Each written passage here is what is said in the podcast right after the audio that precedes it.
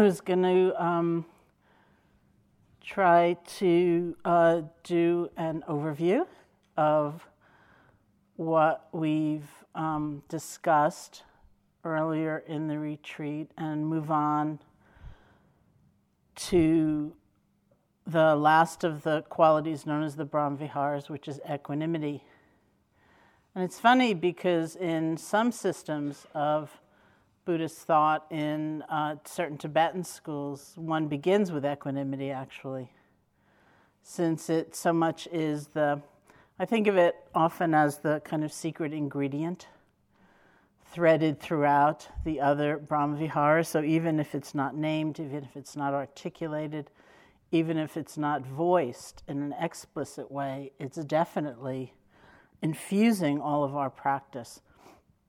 In this system, uh, classically, one does it in the order that we've been doing it, and you start with loving kindness and, and move on with a kind of culmination in equanimity. But it's also very common for people to have a background in some amount of mindfulness practice, or if not practice, at least um, understanding, some comprehension of the nature of mindfulness which uh, is also about equanimity, even before you go on to do loving kindness practice. So, inevitably, it's there. So, you know, once again, in review, the word Brahma means um, supreme or celestial or heavenly. And one translation of it I do like a lot is the word best. Vihara means dwelling or abiding or home. So, taken together, these four qualities are said to form our best home. And like any home, certainly we may not be there all the time, but when we get back there, it should be the place where we feel most ourselves, most authentic, least pretentious, most whole. We're home. And so these four qualities are said to form our best home loving kindness, compassion, sympathetic joy, and equanimity. And I don't know how much we've gone into this during the course of the retreat, but in the classic model in the Buddhist psychology, um, I know Mark talked about this a little bit. The, uh, each of these qualities is said to have what they usually call a far enemy and a near enemy. I can't pronounce adversary the way Mark did, but it was really cute. it was different. He's not from New York, and I am. um, so I'll just say enemy. Uh, the far enemy is the clear opposite. You would never ever confuse that state for the Brahmavihara state. The near enemy is close enough so that even though essentially it is tremendously different.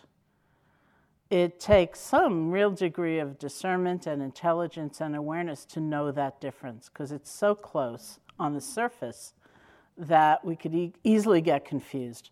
That state of the near enemy could easily masquerade as the Brahmavihara.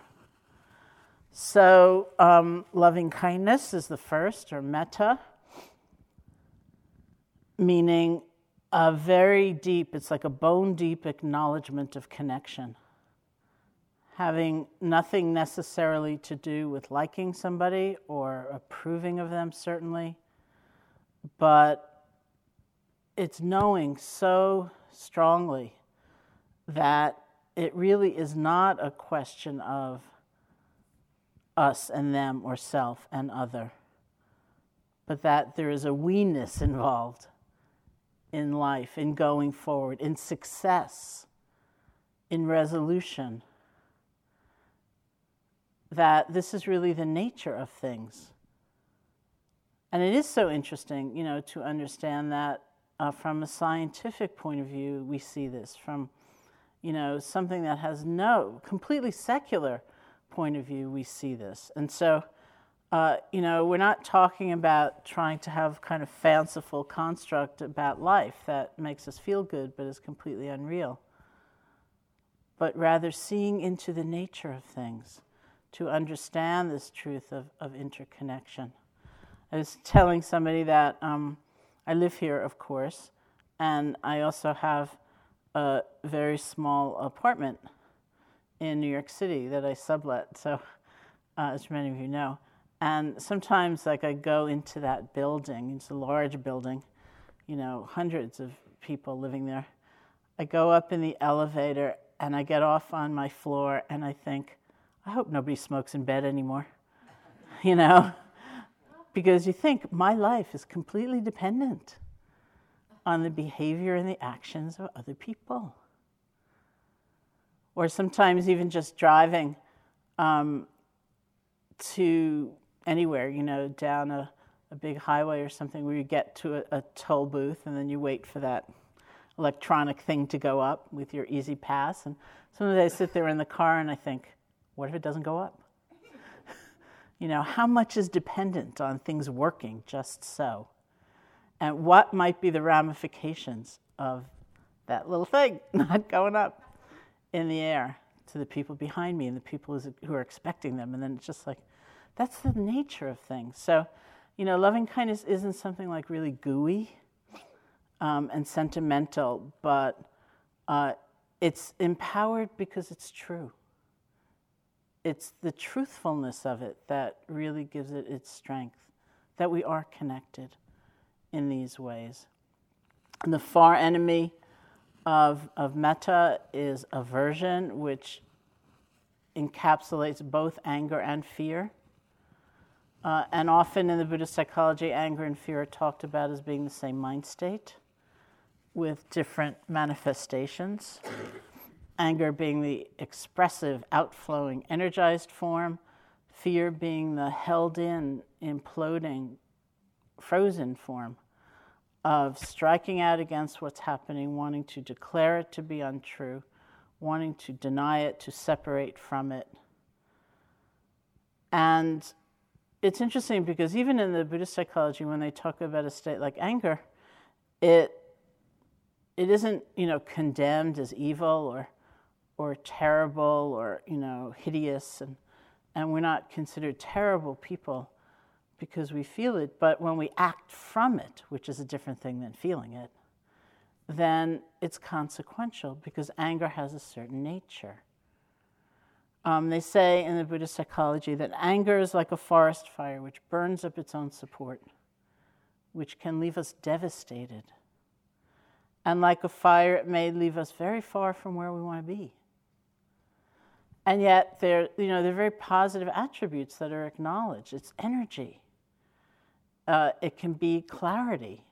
It's a way of saying no of having limits of um, really not being passive not being complacent sometimes it's a real source of truth telling you know sometimes we've probably all been in situations in all kinds of different arenas of life where it's the angry person in the room who's willing to say, hey, that's wrong.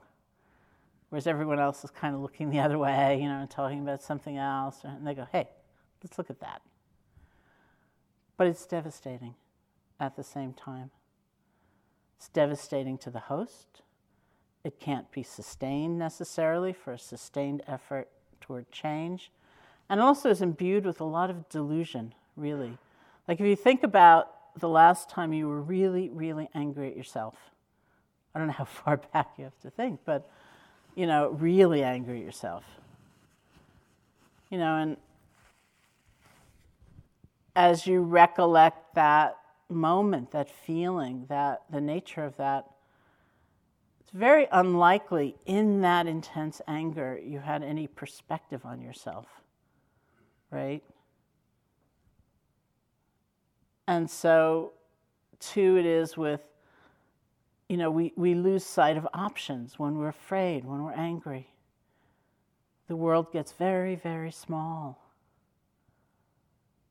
And so there may be avenues, there may be paths, there may be efforts that we can't even imagine in that, in the grip of that kind of tunnel vision.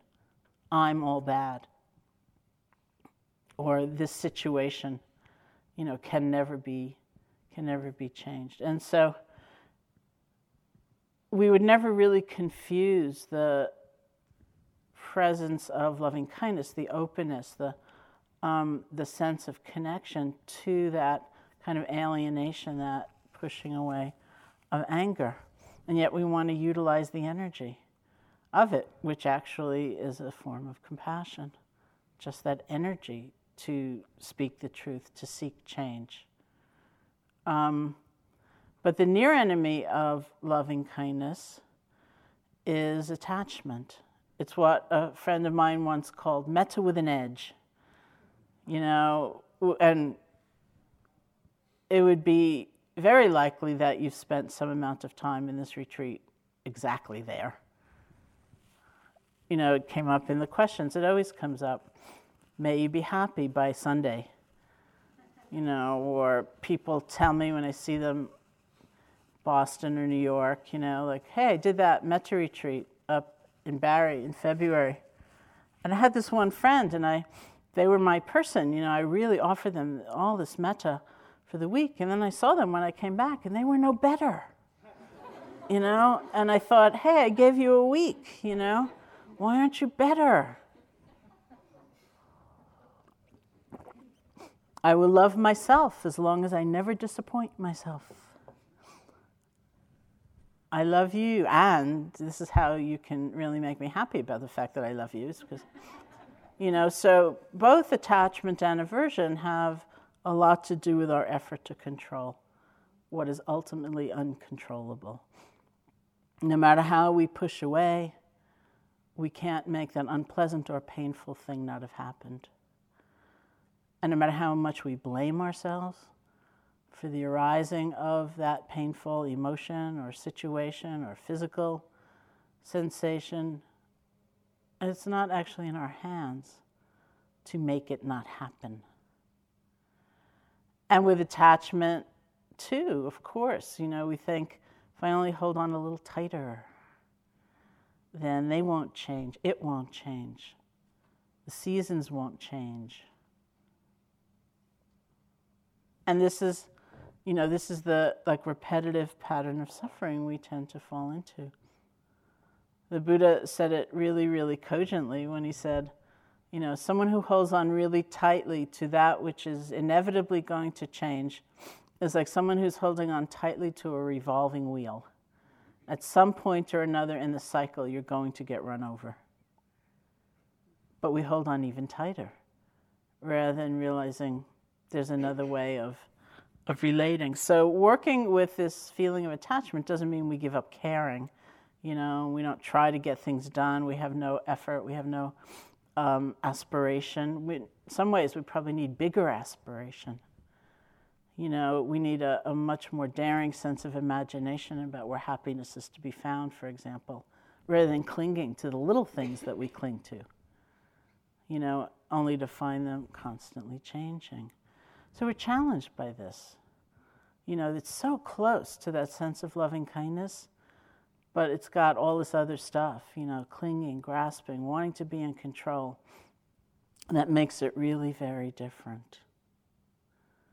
And the liberation for us is in, in deepening our knowledge and our confidence in loving kindness so that we can feel at home there. You know, we don't feel we're giving up strength and that we're um, just getting passive or inert and that we don't care as we abide more and more, as we dwell more and more in loving kindness. And then there's compassion, the trembling or the quivering of our heart, hearts in response to seeing pain or suffering. It begins, of course, with seeing pain as pain. You know, and this is what we've been talking about when it's our own fear and anger and attachment and greed and jealousy. You know, do we call them bad and wrong and weak or terrible, or do we see them as states of suffering? Can we see pain as pain? That's a really very profound and important question as we look at ourselves and as we look outside of ourselves. And I think of compassion in a certain way. Um, and it's something I think about a lot, you know, so I'm just kind of uh, formulating it in, in my thoughts. And So I, I think of it sort of as a progression in a certain way, because it's not just seeing pain as pain that gives rise to the sense of compassion. I think there are a lot of intermediate steps as well. It's like a flowering or an unfolding. So the first stage, you know, uh, seems to be a kind of um, empathy, like a resonance with someone who's in pain or suffering.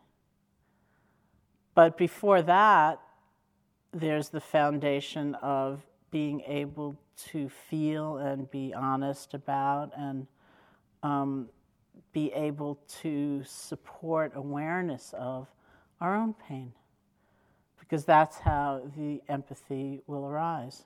And it's also in, in Buddhist teaching, that's also how the best kind of ethics arise. You know, rather than a long list of do's and don'ts, although we have that as well, um, there's that kind of sensitivity. It's just that remembrance, like, oh, I remember what it felt like when that person lied to me. You know, I remember how unseen I felt, how, how hurt I felt. And I don't really want to do that to this other person now. I don't want to lie because I know what it tends to feel like when someone lies to me. And so it's not like an absolute imputation, well, they must be feeling exactly what I would feel, but there is a kind of knowing that this is like human nature. You know, it hurts. And we don't want to do that to somebody else. And so we get in touch with our own painful feeling. And even though it feels like a miserable thing to do, it's not unimportant. It's actually very important because that's how we build those bridges to others. And that's how we can have these kinds of ethics and also that kind of empathy. We, we can kind of sense what it might feel like to feel like you're on the edge or you're all alone or whatever it is. But then I think there's, there are several more steps after empathy. Because one might feel into the pain of somebody else and be frightened by that. and think, I think I'll just go away, you know, and do something else. Or we might feel into the pain of somebody and be outraged by it and blame them. That happens a lot. Or we might feel into the pain of somebody and feel overwhelmed by it. Or we might feel into the pain of somebody and want to fix it, but in almost a kind of manipulative way like I'd really like to be the one to make this all okay. Um, and I was also, uh, you know, it's it's complicated because compassion has elements of wanting to help, wanting to serve, wanting to try to alleviate the suffering, but it's not really because we feel helpless and we can't bear to feel helpless. It's not really because we want to be the ones who save the day um, it's not really because we need to get control over a situation that we feel is spinning outside of our control, but it's it's really out of the nature of compassion, so it's different. And all these other reactions are very common. We have them all of the time. And they, I think, can be really distinguished from the compassionate response. So that's how I think of it these days, is the compassionate response as a particular response to that knowing, that deep knowing of, of suffering. So, what happens in there? You know, that's very interesting. And I'll get back to that when I talk about equanimity. So, the far enemy of compassion is cruelty, to have such a distinct sense of otherness that what happens to that person, that being, that creature doesn't matter because they are the other. It's cruelty. And the near enemy is sometimes described as pity, as it was here. It's sometimes described um, as this state of overwhelm. I mean, the translation is often uh, grief or sorrow. it's a little confusing. It doesn't mean grief or sorrow in the Western psychological sense in which we use the words. It really means being kind of broken, overcome, exhausted by the pain that we encounter. And it's easy to see how that could be the near enemy. It seems like it's the response of compassion, but I think it's really something essentially different. With all of these qualities, certainly the first three of loving kindness, compassion, and sympathetic joy, as I've been saying, I see them as um, attributes of generosity. It's like generosity of the heart, even if it's not material generosity, it's generosity of the spirit. And like material generosity as well, there needs to be some sense of inner abundance in order to give. If you feel completely depleted, if you feel exhausted, if you feel overcome, if you feel you don't have nearly enough, no matter how much you might have, then there isn't that same kind of sense that, oh, I can give, I can share. You know, and they actually say that when the Buddha began teaching lay people, when he wasn't teaching monastics, he was teaching lay people, he would always start with generosity as the foundational teaching because, as he put it, everyone has something to give even if it's a smile, even if it's paying attention to somebody. Um, everybody has something to give. And the act of giving is so joyous because, for one reason, it reunites us with a sense of inner abundance. We realize, oh, I have something to give, or there is within me this kind of ability to give. So, that sense of inner abundance is also replenishment, it's renewal, it's resiliency. These are all like at the root of the compassionate response. And so it's clear from that point of view, you know, if we're devastated, we're not going to find it so easy to get so in touch with that wellspring within us that can allow us even to be present, which is a form of generosity. And that's compassion. It's why, um, you know, compassion isn't the same as like feeling bad about a situation. Just as it's not the same as trying to get some kind of ultimate control over a situation. I was talking to somebody about um, going to visit Ram Dass not too long after he'd had um, that major stroke. And, you know, his doctors thought he would die, and he didn't die, and then he was getting better. And uh, he was home. So it was very soon after he got home. He was living in California at the time. And I went to see him, and it was really very beautiful in a way. It was quite extraordinary because his living room was piled high with all of these things that people had sent, you know, herbal remedies and that kind of remedy and that kind of remedy and that kind of. It was very beautiful, but sometimes, in terms of the message that came with it, I felt at any rate there was a kind of pressure, like use this and you'll be walking in two weeks, definitely, you know. I was like, well, you know, and you know there was just a kind of pressure. The day that I was there, this bottle of Ganges water arrived, the water from the Ganges River and it said, you know, the note said, like, take five drops of this a day and you'll definitely be walking again. And I said, don't drink that. you know, you'll get cholera if you drink that. Don't drink that, you know. You know, so it was beautiful, but it was also, it was maybe not so free flowing, you know, in terms of the generous heart, you know, that compassionate response you know, so we, we go to lots of different places in the face of pain. Sometimes it's way too much.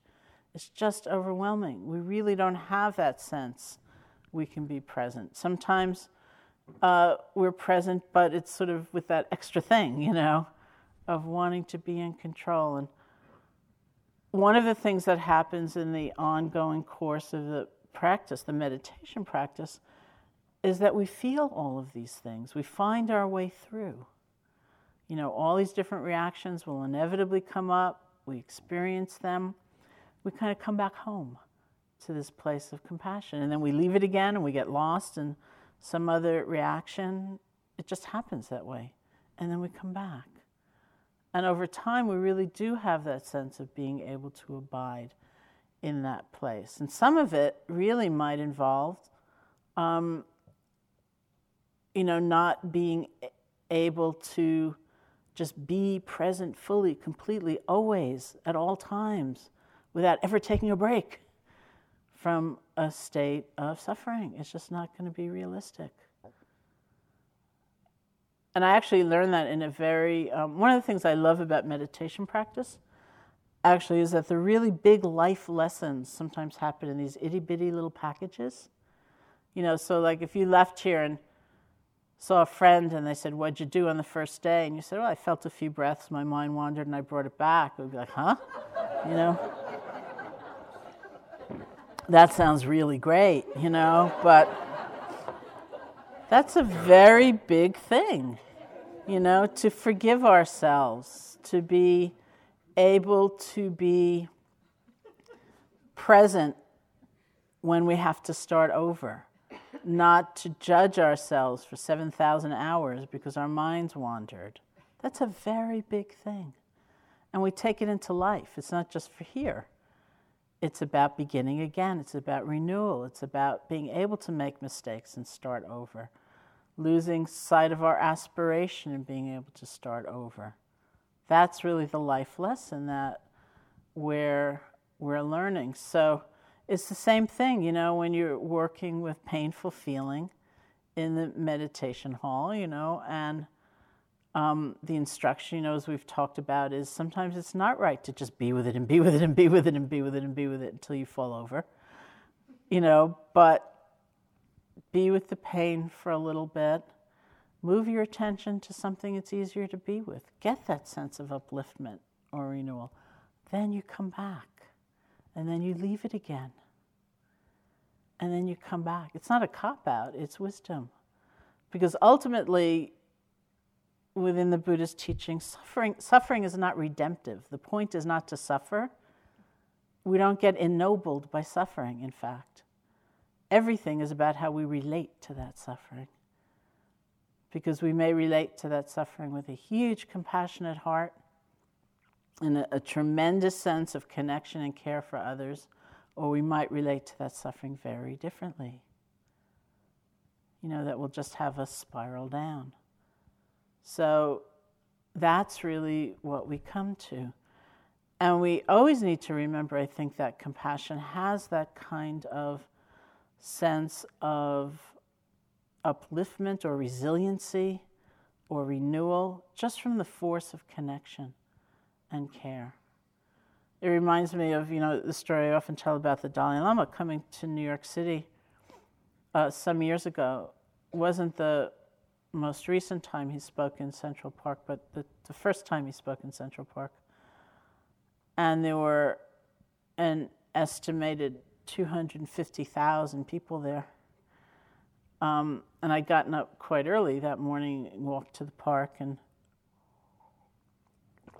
I couldn't see anything, but I could hear the sound of Tibetan monks chanting in the distance. So I sort of followed the sound, and I, you know, went through the park and came to the meadow where he was going to be speaking. And it was like everywhere the eye could land, there were people. there were so many people, and we waited for him to come in a very it felt like a very special kind of silence. And then when he finally came and began speaking, he started with something I found sort of startling, um, which was when he said, From a certain point of view, I haven't had such an easy life.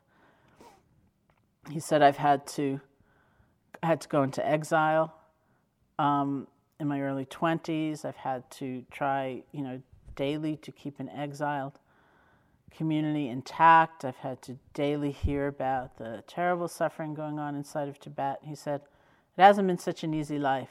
And then he said, But I'm pretty happy, you know, just like that. And, and of course, one does see that in him, right?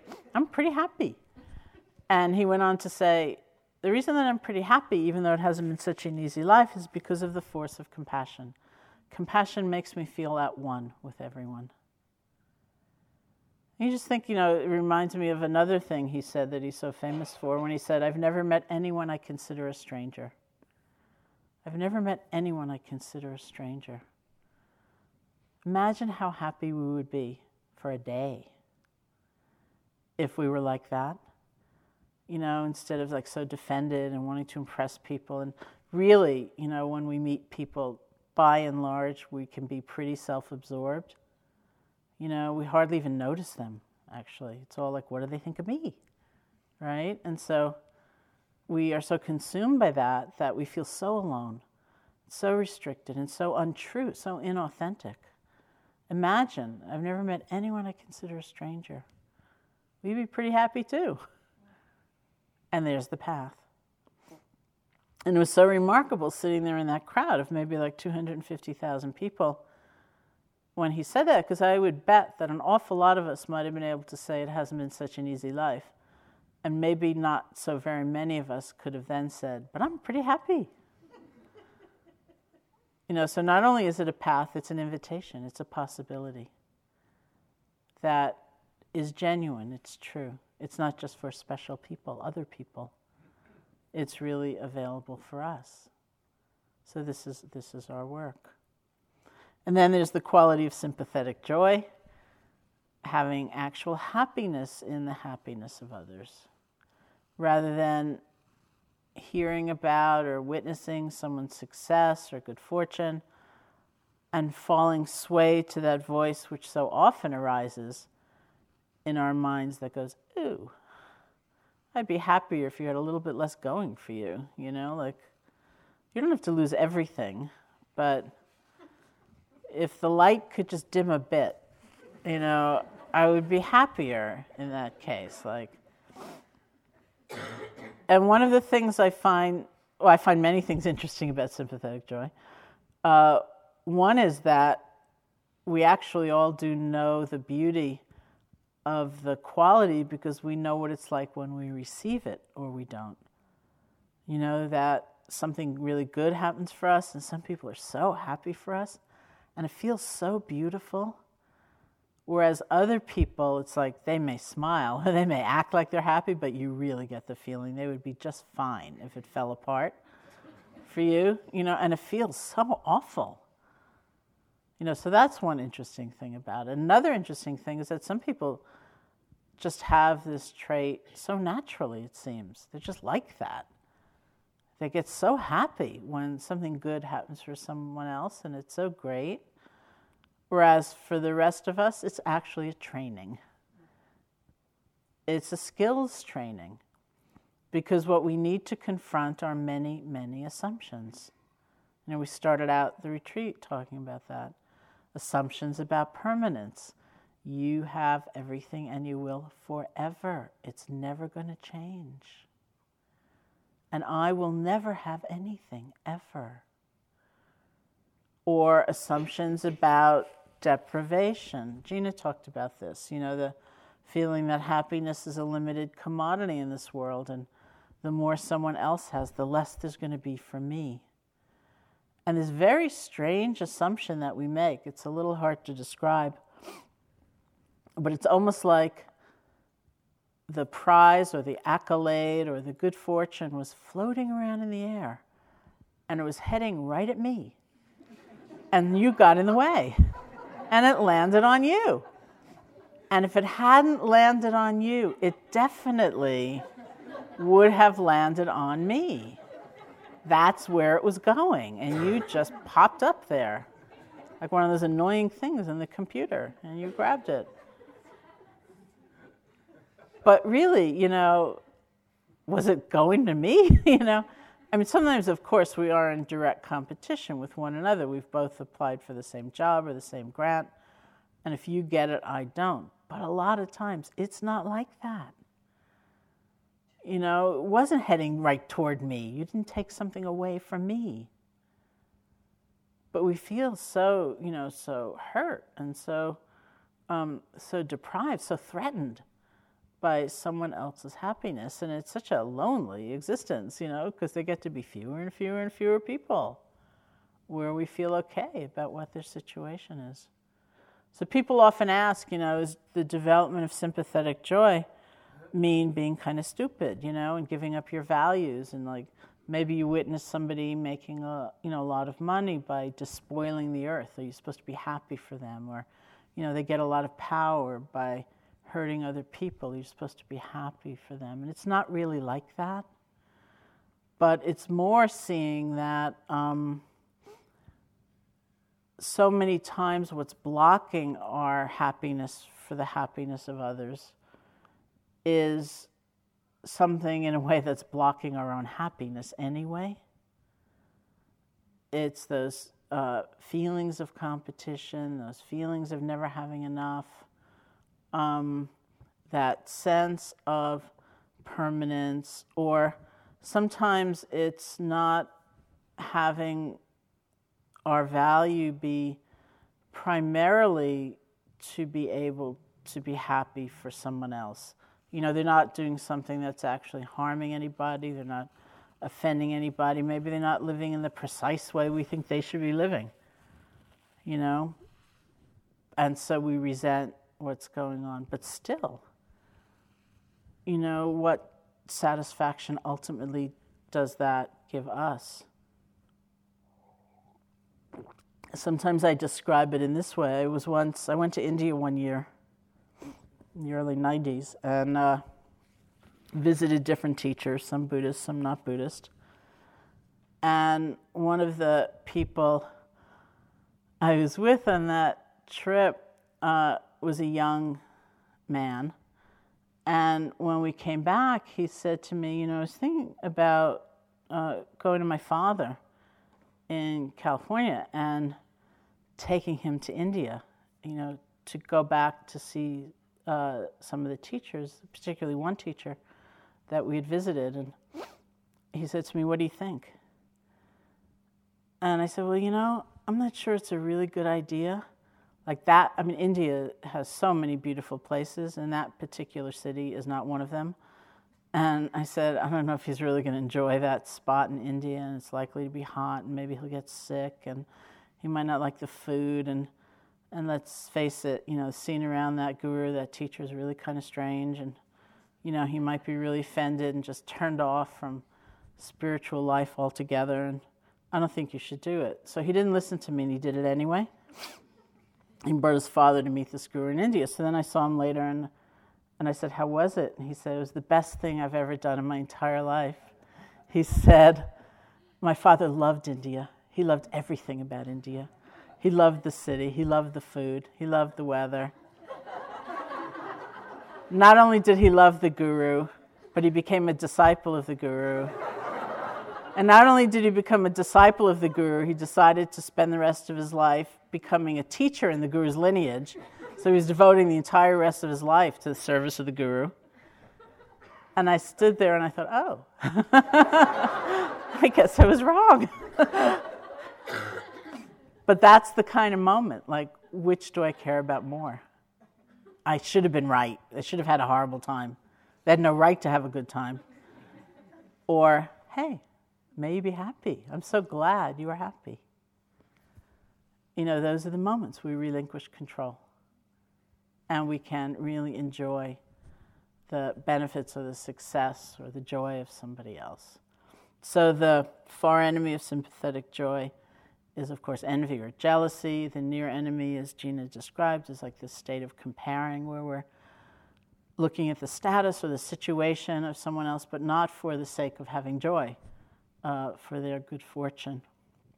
And then the last is equanimity. The last of the Brahmaviharas is equanimity. Equanimity uh, is balance of mind, it's peace of mind.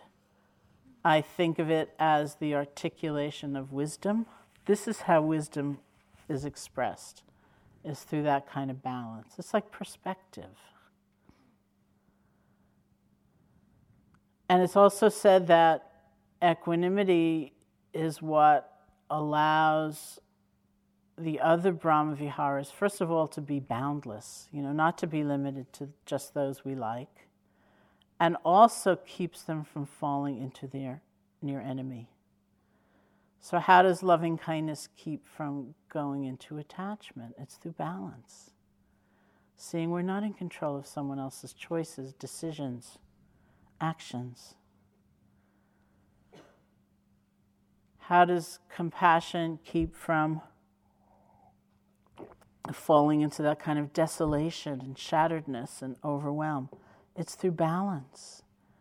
It's maybe a really big picture take on life that it's not up to me to make it all better. It's not my universe to design. It's too bad, actually. You know, indifference doesn't mean giving up that knowledge. It is kind of too bad. Um, but it's not.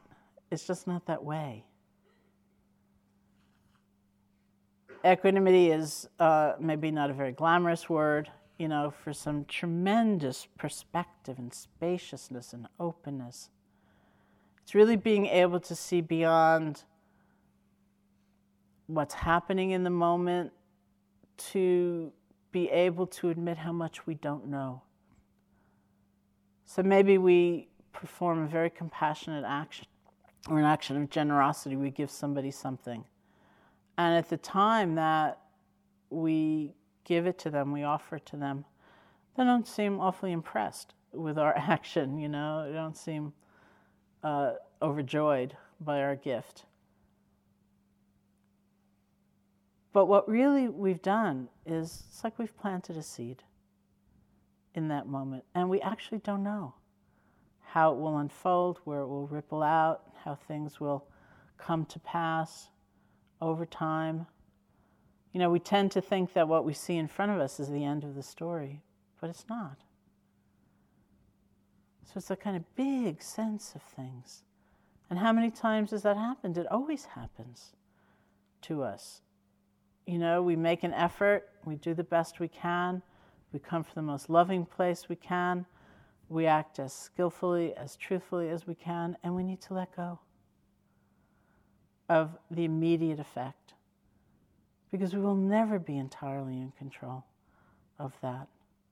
The Buddha talked about it this way he talked about the eight vicissitudes of life pleasure and pain, gain and loss, praise and blame, fame and disrepute. There's pleasure and pain, gain and loss, praise and blame, fame and disrepute. He said, This is the fabric of life for everybody. It's not just a few. Everybody's life has all these ups and downs and changes, so many. It's the nature of things. And it doesn't mean that we don't all go through it. And it also doesn't mean that as we get to be very accomplished meditators, that everything sort of flattens out and there are no more ups and downs, there are no more highs and lows. It's life. It's got to be like that. But we can be very different with it. It's like that fundamental question people often have about metta like, what does it mean to say, may I be happy? Shouldn't we just accept everything, however it is? What's this happiness thing? You know, and here too, I think um, that's maybe having a, a fairly narrow sense of aspiration because we usually think of happiness as pleasure. So if what we're saying is, may I have pleasure, may I have pleasure, may I have pleasure, that is kind of a sorry way to spend a week because it's not always going to be so, you know? But happiness can mean something very different than that. In the inevitable ups and downs and changes, it can mean not feeling so alone, not allowing other people to feel so alone in those changes. It can be it can mean not being so completely confused. You know, blaming ourselves so bitterly when we go down, when we don't get what we want, when things don't go well, and holding on so recklessly when we go up, as though it was never going to change. Happiness can mean really having a profound understanding of the nature of life and being able to take joy in the pleasure and deepen compassion in the pain. To realize that we can and should and must do everything we can to relieve suffering, but at the same time, it's not up to us. You know, we can't decide. It's like 15 drops of Ganges water a day and then you're better. You know, it doesn't mean we don't try. at all.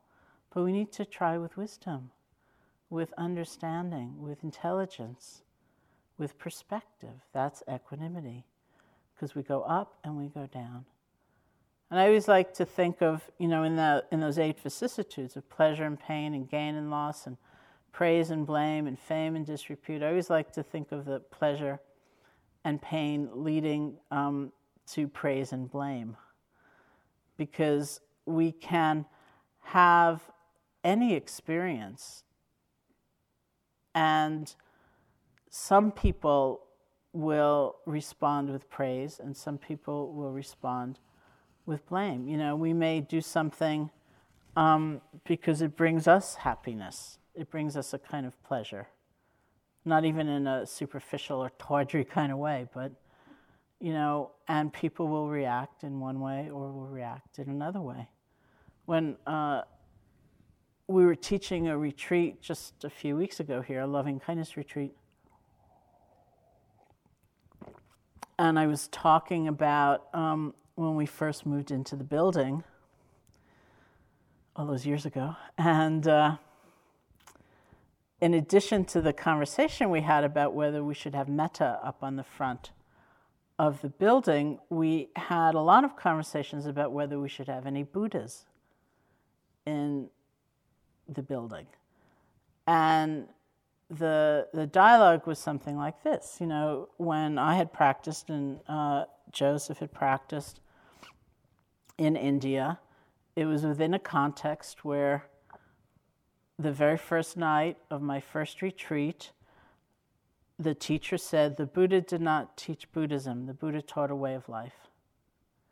This is not about becoming a Buddhist. This is, uh, you know, this kind of retreat is really about a very deep acquaintance with ourselves and our own capacity and you know, all of that. So we thought, well, maybe we shouldn't have Buddhism. I mean, we're in the West, and it's kind of weird, and uh, you know, maybe we shouldn't do it. And but on the other hand, you know, we had all been enriched by this tradition and the teachings that had been so personally important, the methods that had been so profoundly important.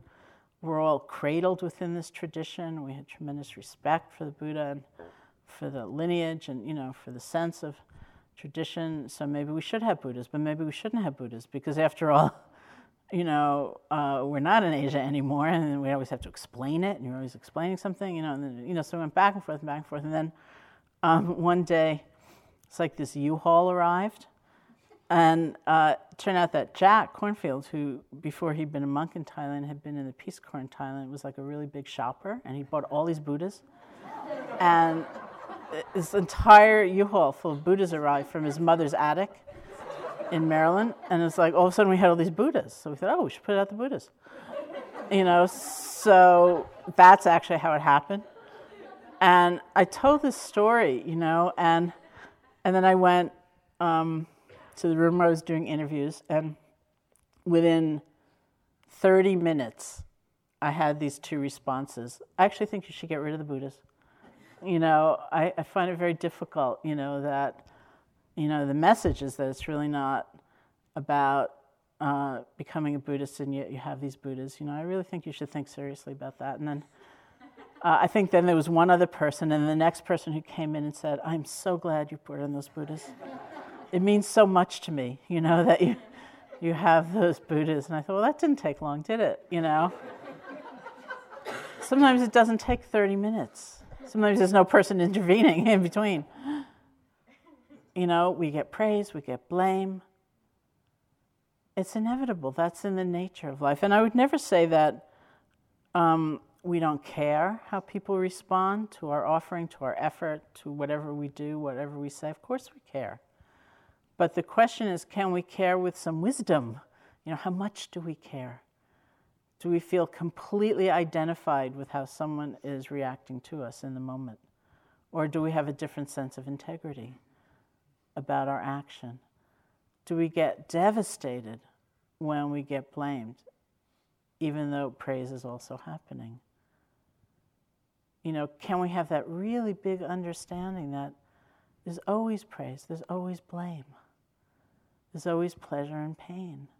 It's just the nature of things.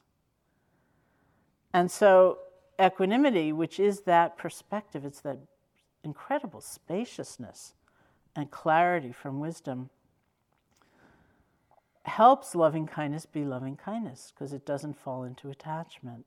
It actually helps compassion be sustained because we don't get into that other kind of control thing. You know, we also don't get so completely devastated. It's not that it doesn't hurt, or we don't feel the exaltation of, of the praise or the pleasure, but it's all happening in a really big space that's not vapid or cold, but is really very beautiful. It's because we know. So the example sometimes used in Tibetan Buddhist tradition in terms of meditation, it's not um, so much about life, but we can extrapolate that, is that uh, you should relate to your thought, the thoughts and feelings that come up in your mind, as though you were quite an elderly person sitting in a playground watching children play. And I've always loved that illustration because I think it combines many things. You know, it's like you've lived a life, you've seen lots of ups and downs, you've really seen the nature of things.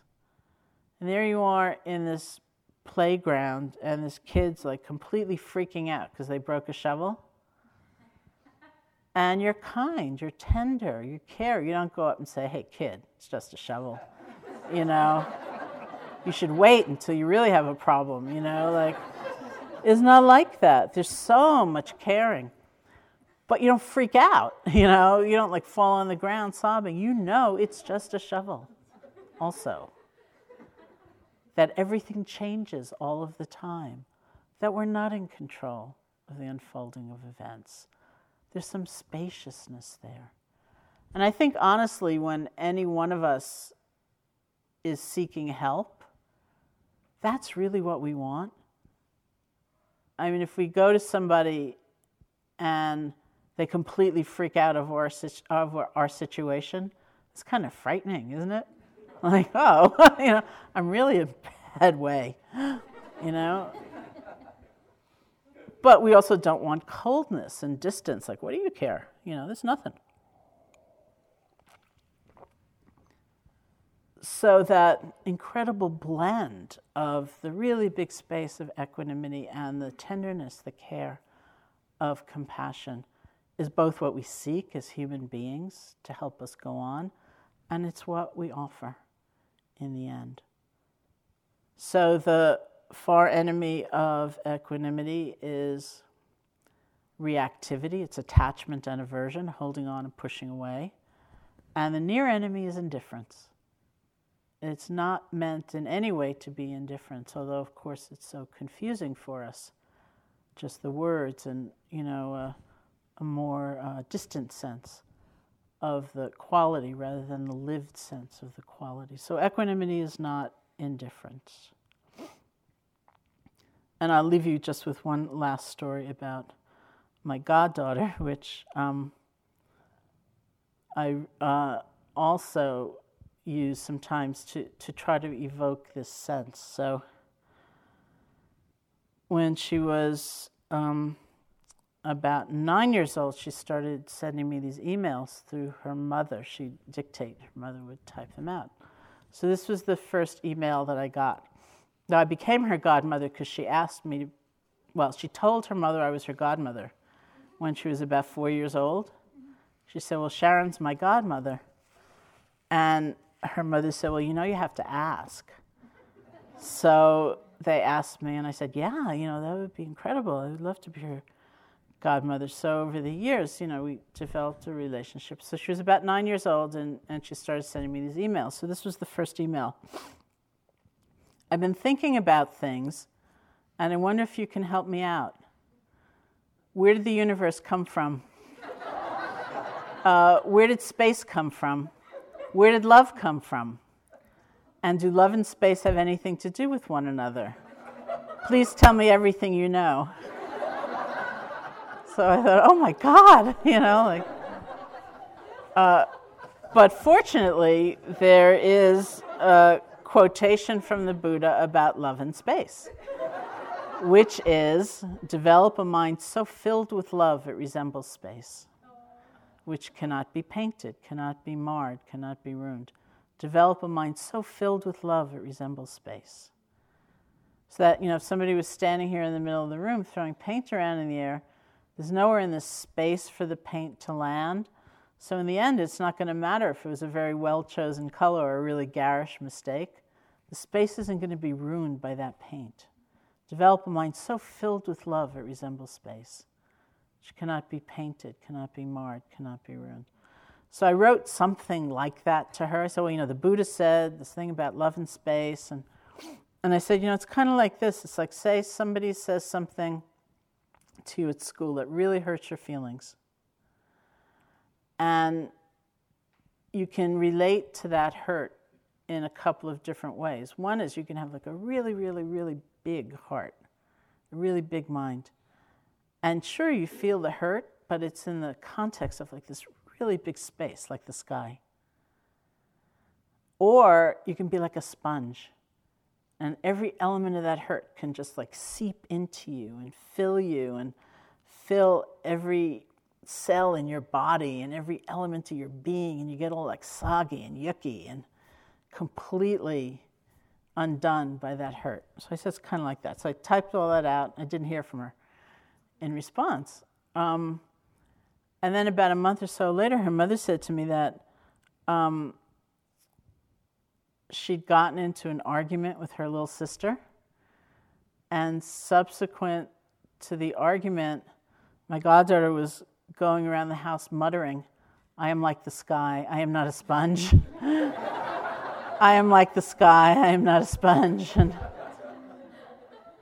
and since I had never had any children, I wasn't all that sure about that. I didn't know, but her mother was extremely happy about that. She said, Oh, she's working it, you know, she's making it real. So I offer that to you since, uh, you know, we have talked and we'll talk certainly more tomorrow about the development of qualities like equanimity through mindfulness. Um, through the loving kindness, through wisdom.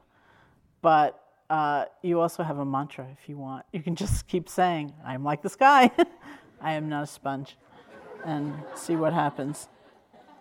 Okay, let's sit together for just a minute.